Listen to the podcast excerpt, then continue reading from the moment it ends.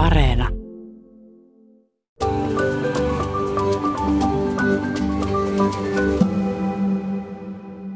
Minä olen miettinyt tätä polarisaatioajattelua tässä viime päivinä.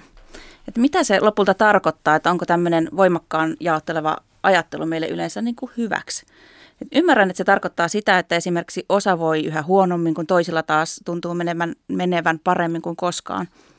Ja sitten jos ajattelee poliittista keskustelua, niin ääripäät pakeen, tuntuu pakenevan toisiaan kauas oikealle ja toisaalta vasemmalle. Tekeekö tämmöinen jatkuva puhe vastakkainasettelusta myös eri tavoin ajattelivien ihmisten kohtaamisesta paljon vaikeampaa? Kun kuitenkin loppujen lopuksi me ollaan samaa hiiltä ja vettä ja kaivataan samoja asioita, rakkautta ja hyväksyntää niin pitäisikö me enemmänkin panostaa toistemme ymmärtämiseen?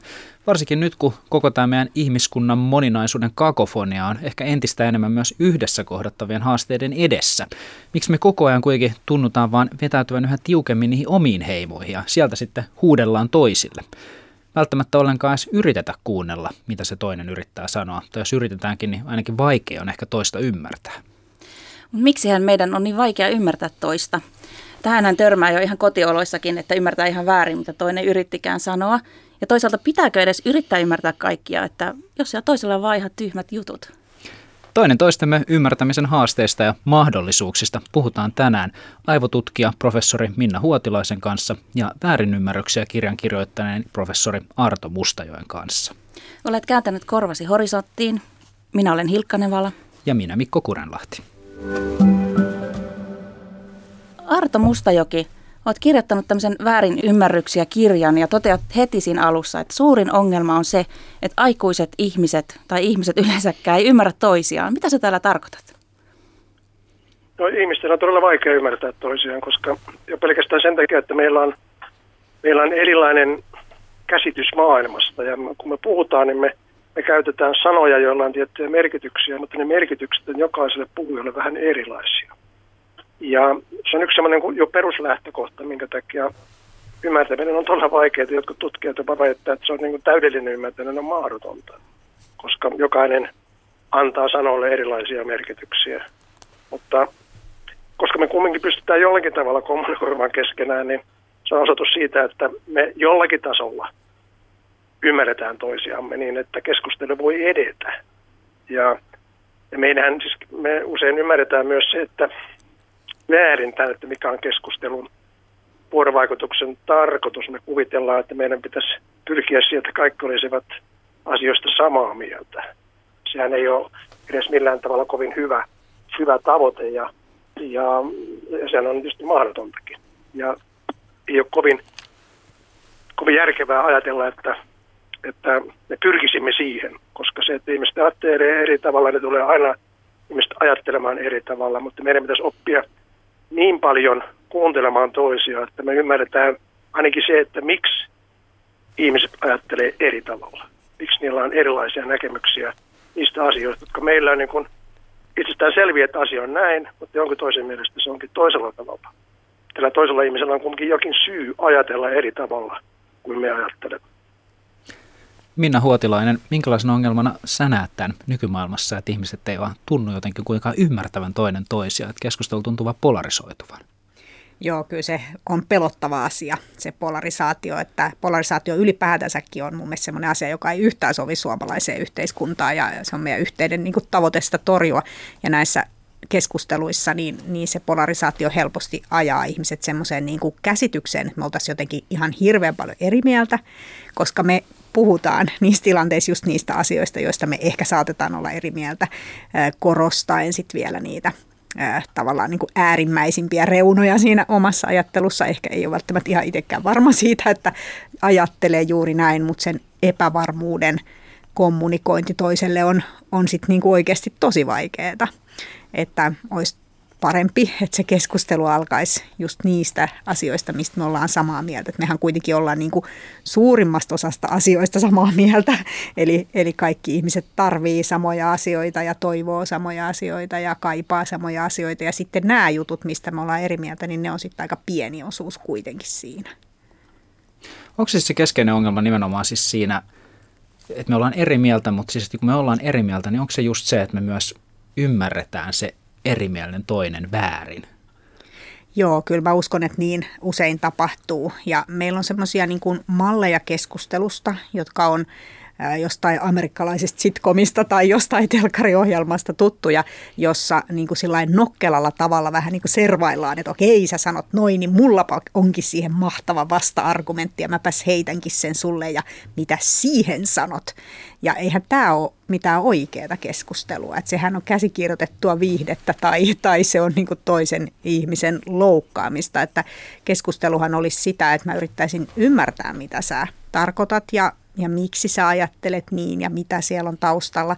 Ja tämmöisessä niin kuin nopeatempoisessa lyhyiden viestien heittelyssä, niin, niin siinähän ei koskaan niin kuin siihen voi päästä eikä, eikä niin kuin pyritäkään ollenkaan siihen. Ja se on mun mielestä aika myrkyllistä. Et keskustelua pitäisi myöskin niin kuin pystyä hidastamaan ja, ja sitten pitäisi myös pystyä niin jotenkin sanomaan, että mä en tiedä, mitä mä ajattelen tästä asiasta. Et sille pitäisi myös löytää niin kuin paikkansa.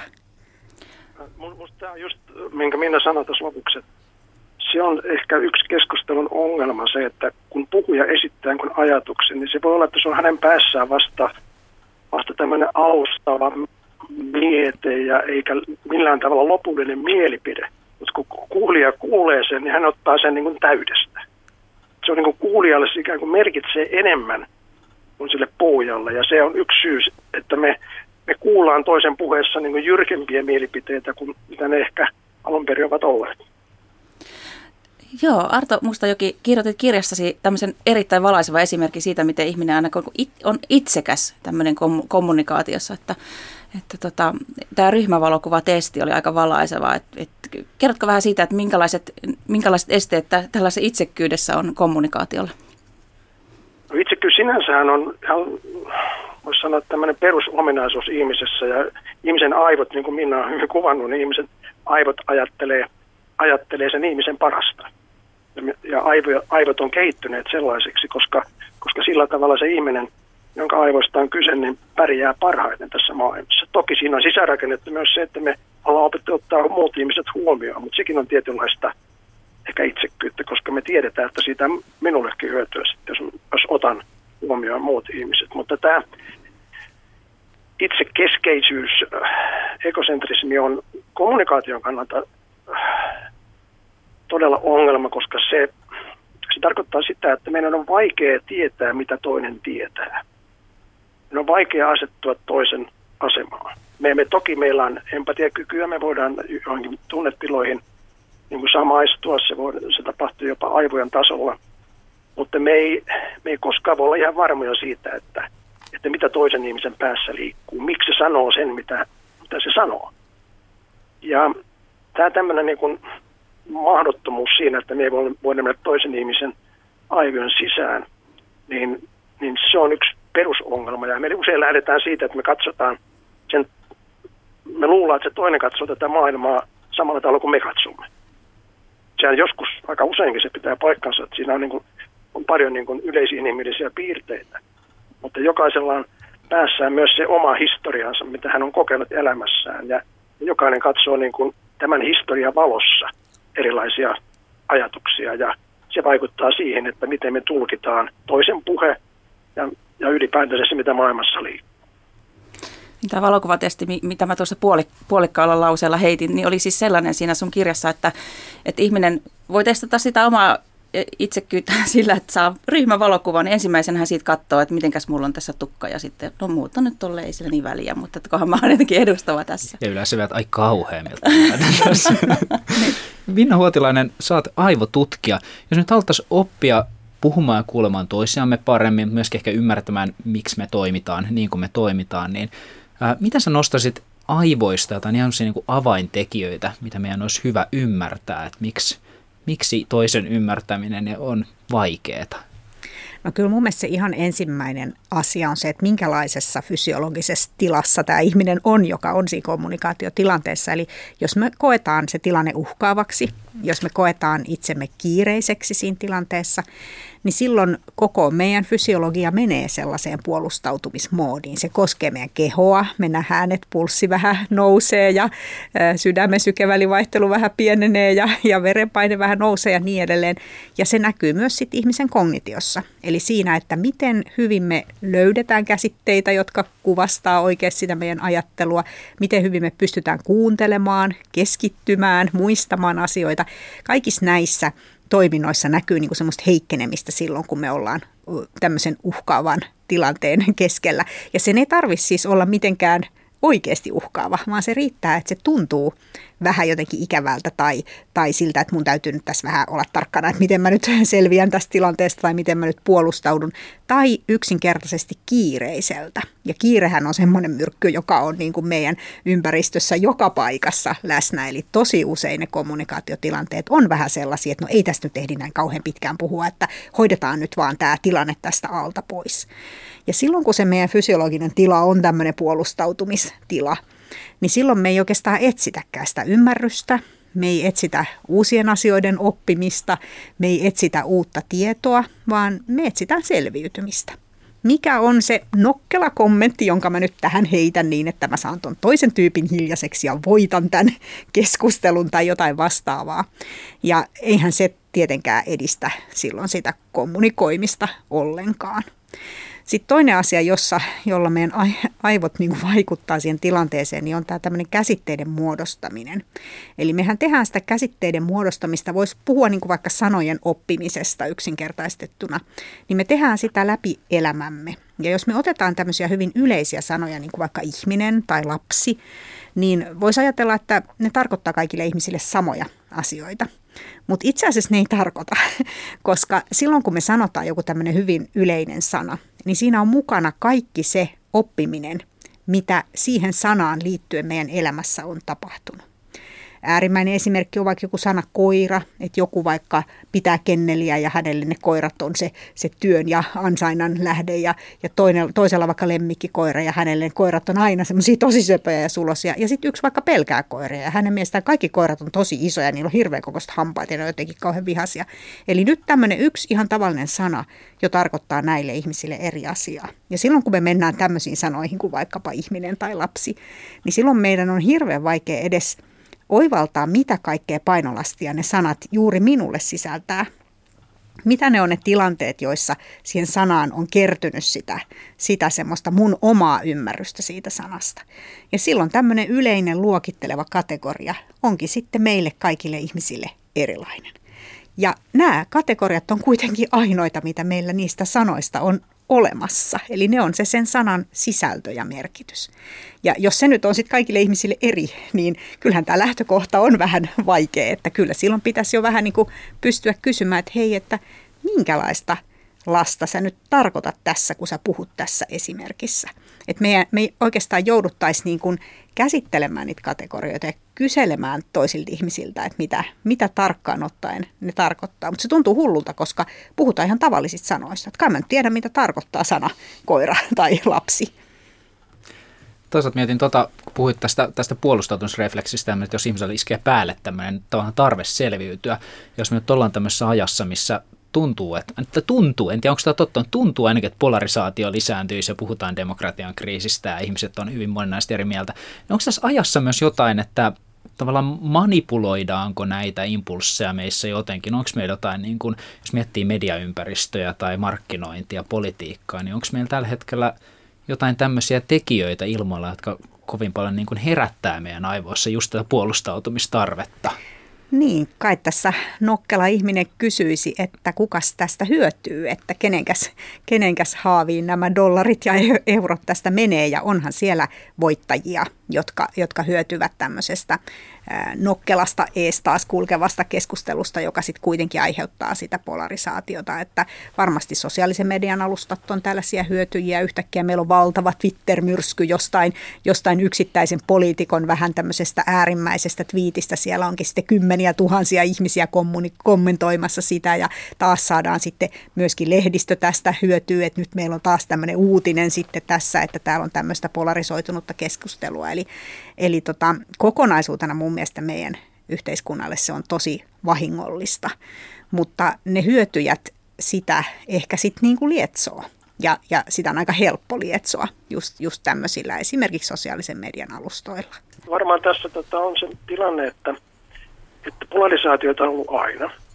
Ja varmaan suomalaisen niin kuin väestön keskuudessakin on hyvin voimakkaita erilaisia mielipiteitä. Maalaiset on aina pitäneet kaupunkilaisia koppavina ja tyterinä ja päinvastoin ja, ja on, on, niin kuin, on eri puolueiden välillä erilaisia tämmöisiä asenteita ammattiryhmissä ja, ja niin edelleen. Että ni, niitä erilaisia niin kuin kuppikuntia ja kuplia on ollut aikaisemmin kiinni ja, ja, ja varmaan itse tämä media, se, että me voidaan niin kuin levittää näitä tietoja ja löytää niitä samanmielisiä nopeasti muualtakin kuin siitä naapurista, niin se on yksi tekijä, mikä niin kuin on, on sitten niin kuin tämän kaupallisuuden ja muiden näiden, mitä Minna sanoi, niin sen lisäksi myös tämä itse, itse se media antaa mahdollisuuden niin kuin löytää samanmielisiä ja ryhmittyä, vaikka ne ei, ne ei olisi siinä samalla kylällä niin kuin aikaisemmin piti olla. Ja, ja se niin kuin li, lisää niin kuin voimaa näissä ryhmissä ja, ja kun ne keskenään sitten keskustelee, niin sitten muut näyttää entistä typerimmiltä, kun, kun löytyy samanmielisiä, joiden kanssa voi asiasta keskustella vaikka sitten verkon kautta. No tästä polarisaatiosta kun puhutaan, niin tulee äkkiä mieleen tämä USAn tilanne. Minkälaisia ajatuksia teissä on herättänyt nämä aika dramaattiset tapahtumat, mitä siellä nyt, nyt on tapahtunut, että siellä on Trumpin kannattajat väkivaltaisesti tunkeutuneet kongressirakennukseen ja, ja tuota, eivät ole hyväksyneet tätä häviötä näissä presidentinvaaleissa. Mitä Arto Mustajoki ajattelet tästä tilanteesta? No, ensimmäinen ajatus on tämmöinen suuri hämmennys, että mistä tässä oikein on kyse. Myöskin tämä sitä ei osattu oikein määritellä, mistä siinä oli kysyä, onko se, onko se kapina vai onko se tunkeutuminen vai mikä tämä itse, itse tapahtuma siellä oli ja, ja kuinka vaarallinen se loppujen oli, että oliko siinä riski, että siinä tapahtuu paljon vielä kauheampia asioita ja, niin, ja kuin mikä on Trumpin osuus. Kaikki nämä vähän sellainen epäselviä vielä, mutta, mutta kyllähän se niin kokonaisuudessaan niin kertoo siitä, että siitä, mikä on tietysti ollut tiedosta ennenkin, että kyllähän siellä on hyvin – polarisoitunut tämä koko poliittinen ilmasto ja ihmiset on ihan mahdotonta niin ymmärtää toisiaan. Ja, ja siinä helposti sitten käy niin, että, että ne, jotka eivät Trumpia kannata tai me, jotka eivät Trumpia, Trumpista tykkää, niin me sitten helposti leimataan ne ääliöiksi ja typeryksiksi sitten tämä vastapuoli pohtimatta yhtä, että miksi, miksi niiden mielipiteet on muodostunut sellaisiksi. Ja, ja kun mä tunnen Venäjän aika hyvin, niin samalla tavalla me voidaan kysyä, niin kuin, miksi niin moni venäläinen ihan oikeasti kannattaa Putinia. Vaikka meidän mielestä Putinin politiikka ei aina, aina ole järkevää tai hyvin harvoin on järkevää. Ja, mutta siinäkin on selkeä, että mä tunnen tarkkaan sen historiaa 90-luvulla niin kuin siellä Venäjällä tapahtui tapahtui aika kauheitakin asioita. Se maa oli ihan sekasortoinen ja, ja ihmistäkin jopa nälkää ja se oli ihan villilänsi. Ja sitten puhuttiin ilmestyy tähän maisemaan ja sai sen maan niin kuin järjestykseen. Ihmiset, ihmisten perustarpeet, se, että saako ne palkan ajallaan, rupesi, niin kuin, rupesi tota, toimimaan. Ja, ja se, niin kuin, se oli niille ihmisille valtava kokemus, positiivinen kokemus. Samalla sitten myös tämmöinen kansainvälinen arvostus nousi pikkuhiljaa ja musta ei ole mikään ihme, että he, monet heistä niin kuin he oikeasti kannattaa Putinia. Tosin kannatus on nyt vähän, vähän jo lieventynyt, mutta joka tapauksessa niin, niin tota, näille asioille, näille Trumpin suosiolle ja Putinin suosiolle, Erdoganin suosiolle, niille, niin löytyy tietty selitys. Ja, ja yhteinen nimittähän on aika paljon se, että kansa, niin kuin Suomessakin osa kansaa niin tykkää, että, että heidät on unohdettu. Ja sitten kun joku johtaja tulee, joka osaa vetää tästä narusta ja kertoo, että mä niin kuin edustan teitä ja, ja mä puolustan teitä, vaikka se olisi edes totta, niin ihmiset haluaa uskoa siihen, kun se on se, se, on se niin kuin tämmöinen pelastusköysi, mikä he haluaa tarttua. Ja, ja niin kuin siinä mielessä näiden ihmisten niin kuin mielipiteet on niin kuin ymmärrettäviä. Tietysti käyttäytyminen ja ymmärrettävää, että pitää sitten näin, näin väkivaltaisiin toimiin ryhtyä, mutta itse se ajattelumalli niin on hyvä niin miettiä, että mistä se johtuu. Mullakin itse asiassa yksi tuttu tässä just tuli ääneen näiden Amerikan tilaisuuksien jälkeen pohtimaan, että, että onko ne kaikki amerikkalaiset niin kuin vaan niin tyhmiä, että miten, tällaista, miten voi toimia näin ja mitä ihmettä siellä tapahtuu. Niin herää myös kysymys, että, että pitääkö ihan oikeasti kaikkia yrittää ymmärtää, että voiko toinen olla vain ihan idiootti?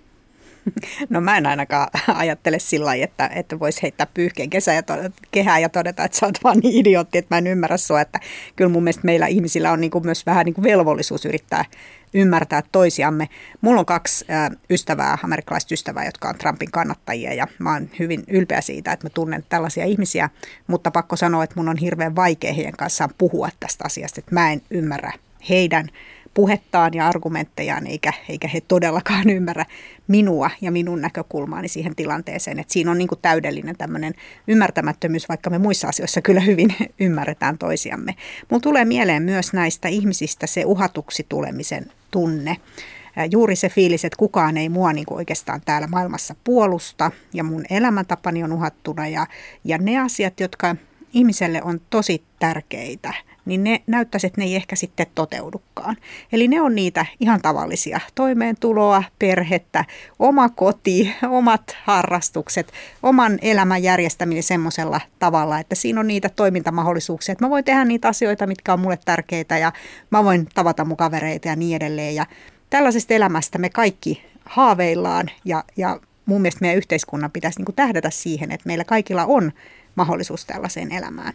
Ja nyt meillä on kuitenkin sitten Suomen maassa iso joukko ihmisiä, joille tämmöinen elämä näyttää tosi vaikeasti saavutettavilta.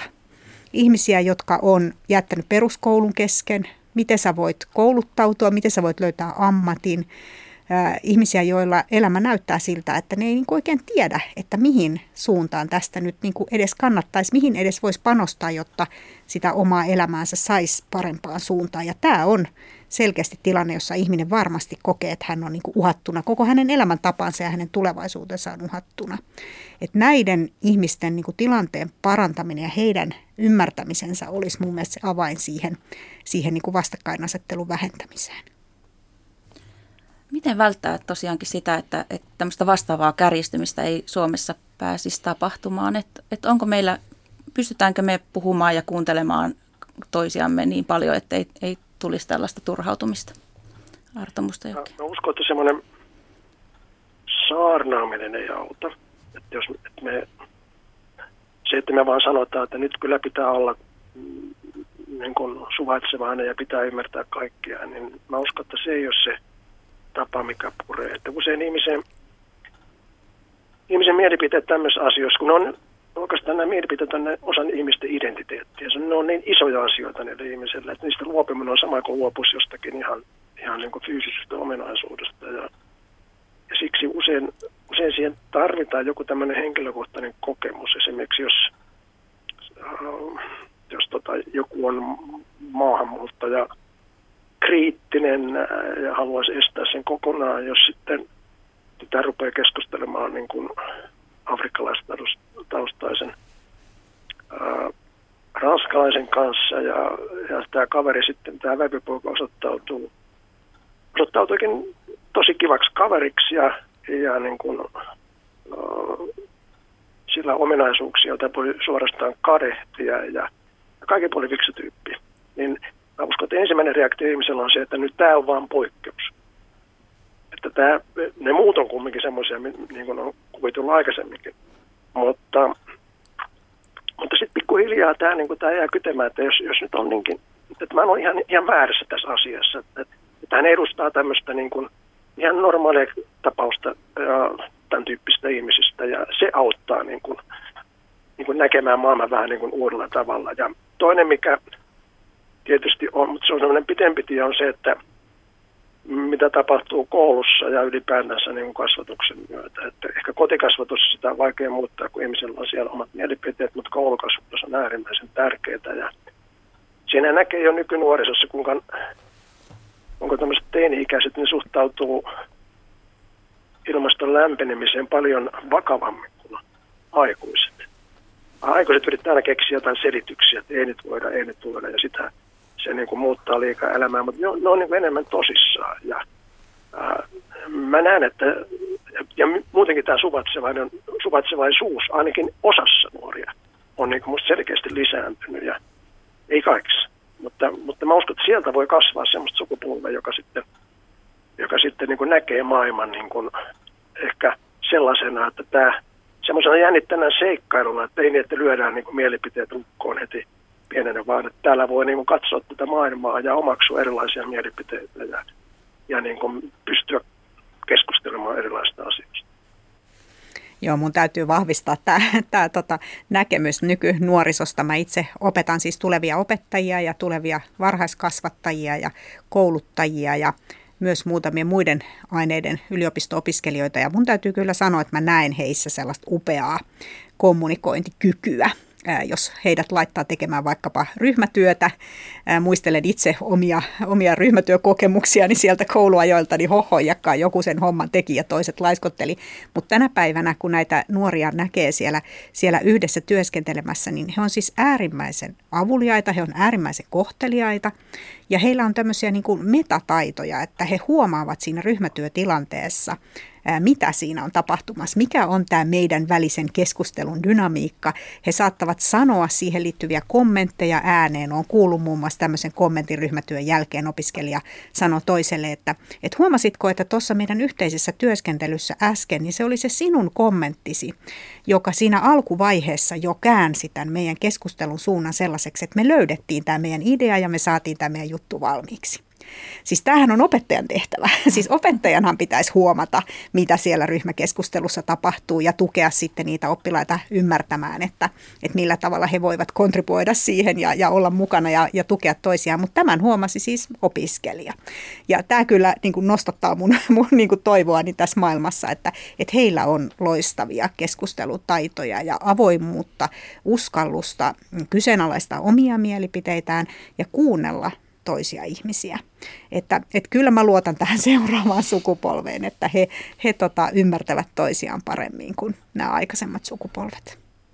Jos miettii tällä niin yhteisöllisyyden tasolla, että jos meillä on tämmöinen aika nyt käsillä, missä kuitenkin on ehkä helpompi kuin ikinä löytää josta samanmielistä porukkaa ja leiriytyä keskenään, niin mitä ajatuksia teissä sitten herättää esimerkiksi tämmöinen niin kuin meidän täällä kotosuomessa varsin tuttu Suomen evankelisluterilainen kirkko, jossa tuntuu, että kaikki väki vähän niin kuin riitelee samoista asioista keskenään vuodesta toiseen, on avainkysymyksistä hyvinkin eri mieltä keskenään, mutta silti tuntuu, että tämän kaiken erilaisuuden ja riitelyn ja muun keskellä tämmöinen jonkunlainen ykseys ja yksimielisyyden tavoittelu on hirveän tärkeä periaate, niin minkälaisia ajatuksia tämmöinen yhteisöllisyys teissä herättää? Onko tämä jotenkin toivottavakin päämäärä?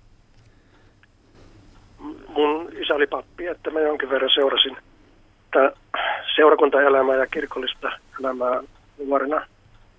Ja ensinnäkin voi todeta, että Suomessa on aina ollut erilaisia herätysliikkeitä ja hyvinkin eri tavoin on tulkittu raamattua ja niillä on ihan omat, omat suiseuransa ja erilaiset kokoontumiset näillä herätysliikkeillä. Että se, että meillä nykyään on sitten kirkon piirissä erilaisia mielipiteitä, niin se ei ole suinkaan mikään uusi ilmiö – Niitä on ollut aina.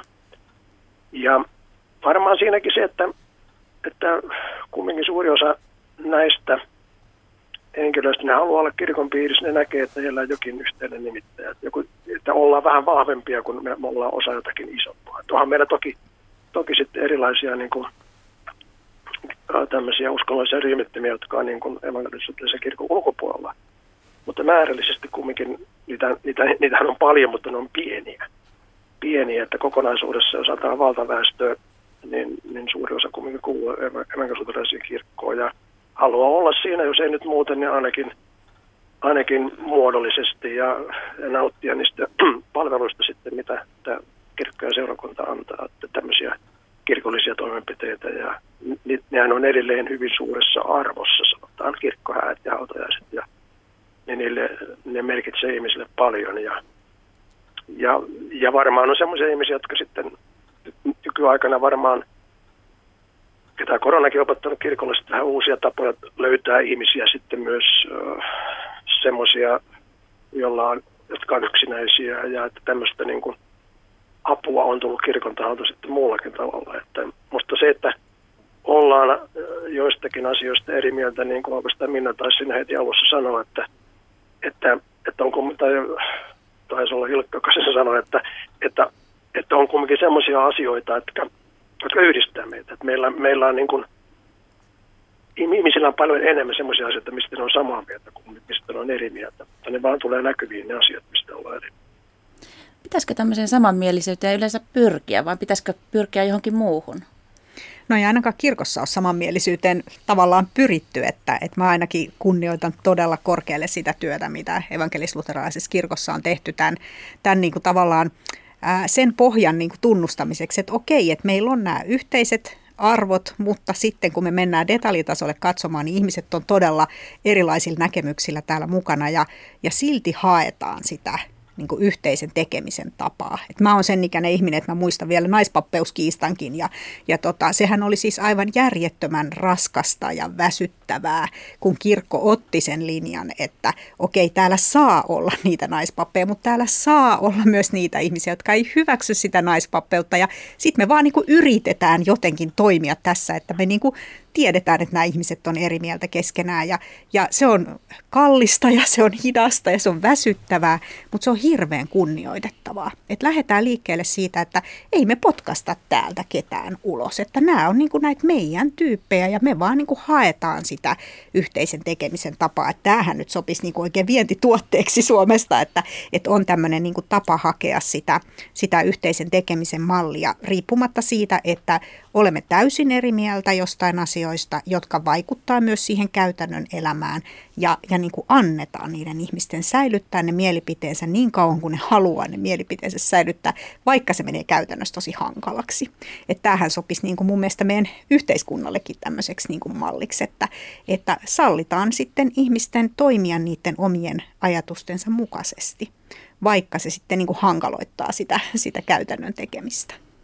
Voiko tämmöisen moniäänisyyden ja erilaisuuden keskeltä sit myös niin hahmottaa joku tämmöinen yhteinen tie eteenpäin ja tapahtua edistystä? Onko se sitten vaarana se, että jotenkin kun lukkiudutaan ja jäädään tavallaan siihen esimerkiksi päätöksen tekeminen on varmasti tosi vaikeaa, jos ei päästä yksimielisyyteen asioista ja muita, että onko tämä, jos miettii ihmiskunnan kokonaisuutta, niin toimiiko tällainen malli? Että onko meillä toivoa kuitenkin jotenkin sen moniäänisyyden keskellä? Niin, kyllä siinä kymmenen vuotta varmaan meni, kun se e- elämä siellä kirkossa oli tosi hankalaa tämän naispappeusasian äh, niin kuin tiimoilta, vaikka kysymyksessä on kuitenkin oikeasti, niin kuin let's face it, aika pieni asia sitten kuitenkin. Mutta monille ihmisille sitten tosi iso asia, että et en mä tiedä sopiko se sillä tavalla yhteiskunnallisen päätöksenteon malliksi, koska yhteiskunnan on kuitenkin pakko reagoida tiettyihin asioihin aika nopeasti. Eli siihen semmoiseen niin nopeeseen reagointiin mä kuitenkin peräänkuuluttaisin sitä semmoista niin edustuksellista demokratiaa ja sen sen niin kehittämistä. Et meillähän on kuitenkin siellä edustuksellisen demokratian puolella hienoja juttuja tapahtumassa. Et siellä on näitä kaupungin osa-demokratiaa, kaupungin osa-yhdistykset saakin päättää Helsingissä esimerkiksi pienestä määrästä budjettia, että miten sitä halutaan siellä alueella käyttää. Ja sitten on liikennyttiä ja kaikkea tämmöistä, millä yritetään saada niin kuin sitä demokratiaa vähän uuden, uuden näköiseksi ja ihmisiä niin kuin enemmän mukaan vaikuttamaan niihin asioihin, jotka heitä, heitä niin kuin todella koskee. Että kyllä mä sieltä puolelta odotan niin kuin isoja avauksia. Toivon, että, että ihmiset vois kokea kuitenkin sen, vaikkei kokisi sitä perinteistä edustuksellista demokratiaa, että se edustaisi heitä, mutta sitten tätä, näitä uusia muotoja. Minusta yksi semmoinen niin kuin ikuinen ongelma on kuitenkin siinä, kun me ollaan suvaitsevaisia, halutaan niin kuin kunnioittaa muita kulttuureja, muunlaista ajattelua, muunlaista tekemistäkin – me sallitaan se, että jotkut harrastaa semmoista, mikä meidän mielestä on aivan käsittämätöntä. Jotenkin mielestä sanotaan joku autourheilu ja joku formula, niin ne on aivan käsittämätöntä, että voidaan niin kuin sillä tavalla tuulata luonnonvaroja ja niin edelleen. Mutta me sallitaan tämmöisiä asioita, koska ne on joillekin ihmisille tärkeitä. Mutta sitten meidän pitää jollakin tavalla pystyä määrittämään, että missä on se raja. Mitä kaikkea me sallitaan, koska kaikkea me ei kumminkaan sallita. Ja tämä liittyy myös, niin kuin, kun ajatellaan, että mitä kulttuuripiirteitä me hyväksytään, niin niitä saa niin kuin tehdä ja, ja harrastaa ja, ja niin kuin, uh, se lähtee siitä, että me, me, me niin kunnioitetaan muita kulttuureita, mutta, mutta jossakin tosiaan menee sitten se, se raja, että näin, näin ei Suomessa saa toimia. Ja, ja tämä ei liity pelkästään niin vieraisiin kulttuuriin, vaan myös Suomen sisäisiin kulttuuriin. Meillähän on, on toki tämmöisiä, meillä on lakeja, mutta nekin muuttuu ja niiden avulla se säätely saa niin kuin uusia, uusia muotoja ja, ja siihen ei ole mitään semmoista, me ei voi esimerkiksi raamatusta löytää, löytää mitään, mitään niin kuin rajoja tarkkaan. Me voidaan löytää kymmenen käskyä ja sen takia siitä voidaan jotakin johtaa. Mutta, mutta monia näitä, näitä yhteiskunnan niin kuin, äh, Sanotaan nyt vaikka semmoinen, että onko, onko oikein, onko sähköä äh, tämmöisten ää, automaattiohjauksessa olevien autojen toiminta, onko se eettisesti kestävää, kun siellä ei ole ihmistä niin kuin tekemässä päätöksiä, vaan se annetaan algoritmille se päätös. Nämähän on valtavan isoja kysymyksiä, tämmöisiä kulttuurillisia kysymyksiä, kulttuurisia kysymyksiä, että miten, miten pitkälle me voidaan antaa algoritmeille ja koneille valtaa. Ja, ja näin vastauksia näin kysymyksiin löydy mistään kirjoista, kun kukaan ei osannut edes filosofit pohtia tätä kysymystä. Muuta kuin joku Orwell ehkä nä- näki jotakin, jotakin tämmöistä kaukausta mahdollista niin kuin kaaosta, mikä syntyy, syntyy sitten, sitten, kun tekniikka ja, ja niin kuin valvontakoneistot myös kehittyy. Mutta meillä on aika paljon tämmöisiä kysymyksiä, mitkä on niin kuin tosi isoja, joissa tarvitaan tämmöistä keskustelua, mutta vaikka se keskustelu on äärimmäisen vaikeaa, koska ei kukaan oikein tiedä, mistä edes puhutaan. Koska ne, ne on monimutkaisia asioita ja, ja mua ainakin kauhistuttaa nykymaailmassa ehkä kaikkein eniten tämä näiden erilaisten sosiaalisten median alustojen valta. Ja se, että mitä tietoa ne meistä kerää, miten ne niitä hyödyntää, ja me kaikki ollaan mukana tässä pelissä, annetaan ilmaiseksi, ilmaiseksi tietoa meistä, ja meidän tietoa sitten myydään eteenpäin. Niin se on, on semmoinen kuvio, mikä muuallekin pilottaa, koska se valta siirretään. Nythän on ihan näinä päivinä liittyen näihin USAn tapahtumiin, sitten ne on ollut poliisina myös sen suhteen, mitä tapahtuu siellä. Onko siellä sitten joku joku Facebookin johtaja niin määrittelee sen, että mikä on sallittua, mikä ei. Joka sekin tuntuu, ne on puuttunut tähän, okei. Mutta että se päätös on ikään kuin niillä sen suhteen, että pistetäänkö Trumpin suutukkoa vai ei, niin se jollakin tavalla on väärässä paikassa ikään kuin se päätös. Niin toisaalta onhan Trumpilla vaikka kuinka monta kanavaa käyttää sitä omaa ääntä, että häntä hän ei varsinaisesti ehkä ole vajennettu, että moni, uutiskanava menisi kuulemaan, jos hän, hän haluaisi puhua. Että, mutta miten sitten jotenkin tuntuu, että kun sitä informaatiota on ihan hirveästi ja, ja tuota, niin, niin, että ihmiset on ehkä hä, hätääntyneitä ja peloissa, että mitä lähtee seuraamaan, on, on isoja uhkia, il, ilmastonmuutosta ja kaiken näköistä tulossa ja nämä salaliittoteoriat jyllää, niin miten näiden kanssa selviää aivotutkija Minna Huotilainen? Onpas vaikea kysymys. Mä toivotan sosiaaliseen mediaan tervetulleeksi kaikki, kaikki fiksut ihmiset, jotka on rauhallisia ja myönteisiä. Sellaisia ihmisiä siellä tarvitaan paljon ja sellaisia ihmisiä siellä onkin paljon niin kuin tasottamassa vähän öljyä laineille tyyppisesti niin kuin rauhoittamassa sitä keskustelua, että vaikkapa Annukka Meronen tai Pekka Sauri on hyviä esimerkkejä tämmöisistä henkilöistä, jotka osaa sitä semmoista leimahduspistettä niin kuin jotenkin laannuttaa siellä kuuntelemalla, kyselemällä, kommentoimalla rauhallisesti. Ja, ja se on musta tosi arvostettavaa työtä, mitä, mitä he siellä tekee. Mutta että, että kyllä mä ajattelen, niin kuin Artokin tuossa sanoi, että on se erikoista, että sosiaalisella medialla ei ole sitten, niin kuin perinteisellä mediallahan on median itsensä perustama julkisen sanan neuvosto ja tämmöinen itsesäätelyelin. No senkin toiminnasta voidaan tietenkin olla montaa mieltä, mutta että se nyt sentään on olemassa, että miksi ei sitten sosiaalisessa mediassa tällaista ole, jossa, jossa sitten niin kuin jollain tavalla avoimella foorumilla yhdessä päätettäisiin, että miten tätä alaa niin kuin kehitetään ja miten sitä suitsitaan. Että nyt tämä yhtäkkinen Trumpin tilin sulkeminen niin ei mun mielestä nyt kauhean putkeen mennyt, koska kyllähän nämä sosiaalisen median alustat itse ovat luoneet sitä vastakkainasettelua, jolla hän on päässyt valtaan ja hyötyneet niistä kaikista hänen äärimmäisistä twiiteistään juuri, juuri sillä tavalla, että, että ovat sitten saaneet lisää käyttäjiä, että ihmiset haluaa tulla katsomaan, että mitä se nyt taas siellä twiittailee ja sitten yhtäkkiä sulkevatkin tämän tilin, että eihän, eihän sen ihan putkeen mennyt, että kyllä sitä olisi aika paljon paremminkin voinut hoitaa, jos siinä olisi ollut tämmöinen niin kuin eettinen neuvosto vähän miettimässä, että mihin suuntaan tämä tilanne nyt on tässä kehittymässä. Mä olen tässä viime aikoina paljon pohtinut sitä, että vaikka me nyt ollaankin tämmöisessä tilanteessa, että me käytännössä varmaan niin kuin lähes päivittäin törmätään ihmisiä, joista voi ajatella, että no miten se voi ajatella noin ja miten se voi olla tota mieltä. Ja että väistämättä ihmiskunta on tosi moninainen joukko ja me ollaan hyvin erilaisia keskenämme ja tullaan varmasti myös olemaan. Ja niin kuin tässä on tullut jotenkin ilmi, että jotenkin se erilaisuus on usein ihmisille myös ehkä jotenkin pelottavaa ja uhkaavaa. Paljon helpompi on ymmärtää ihmistä, joka on samanlainen kuin minä.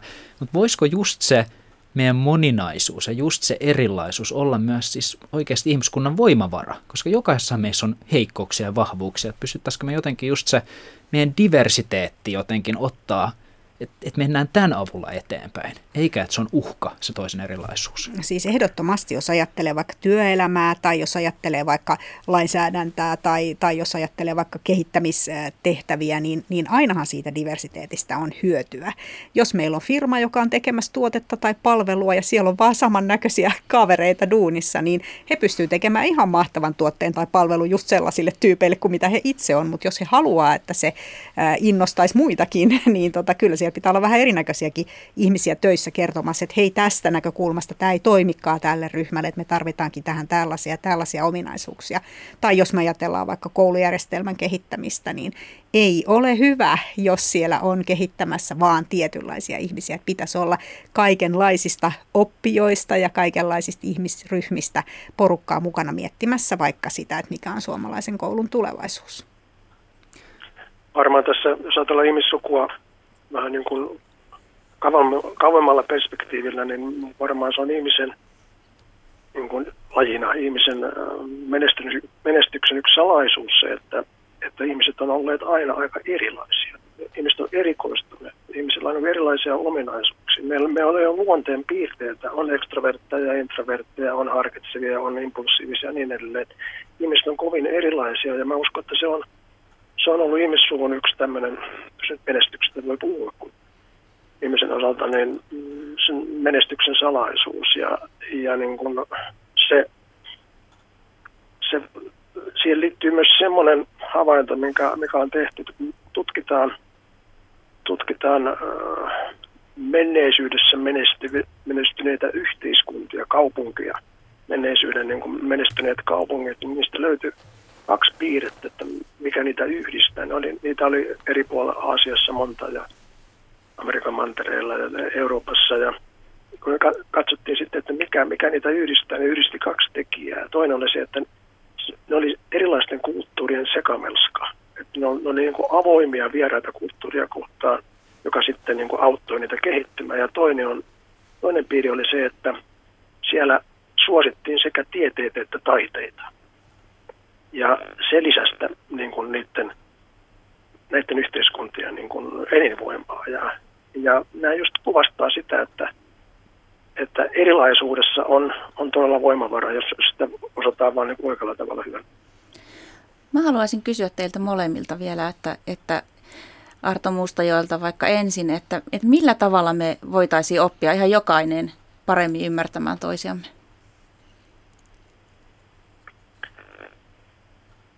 No perusongelmahan se on, että, että ihmisillä on suurempi tarve puhua kuin kuunnella.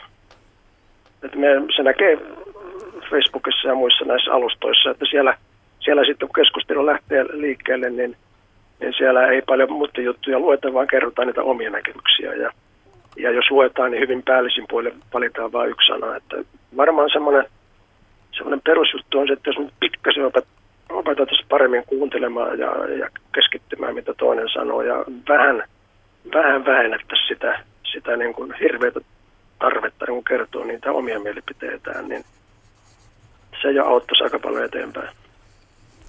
Entäs Minna Huotilainen? No mä sanoisin, että se uhkan fiiliksen, kiireen tunteen tunnistaminen voisi olla semmoinen ensimmäinen läksy meille kaikille, että kun sä oot juttelemassa jonkun ihmisen kanssa, niin jos sä huomaat sellaista kiireen tunnetta tai semmoista tarvetta niin kuin nokitella jotenkin siinä keskustelussa, niin hengitä syvään, ota rauhallisesti, keskity kuuntelemaan, mitä se ihminen puhuu. Ja sitten toinen vinkki on tämmöinen kirjan lukeminen. Silloin kun sä luet kirjaa tai kuuntelet äänikirjaa, niin sä et kuule saa suuvuoroa. Sun pitää vaan kaikessa rauhassa kuunnella, että mitä se kirjoittaja on funtsailu siinä ja, ja sitten sun kommentointihetki tulee vasta joskus myöhemmin. Ja mä uskon, että tämmöinen kirjan lukeminen tai kuunteleminen niin kasvattaa niitä kuuntelemisen taitoja.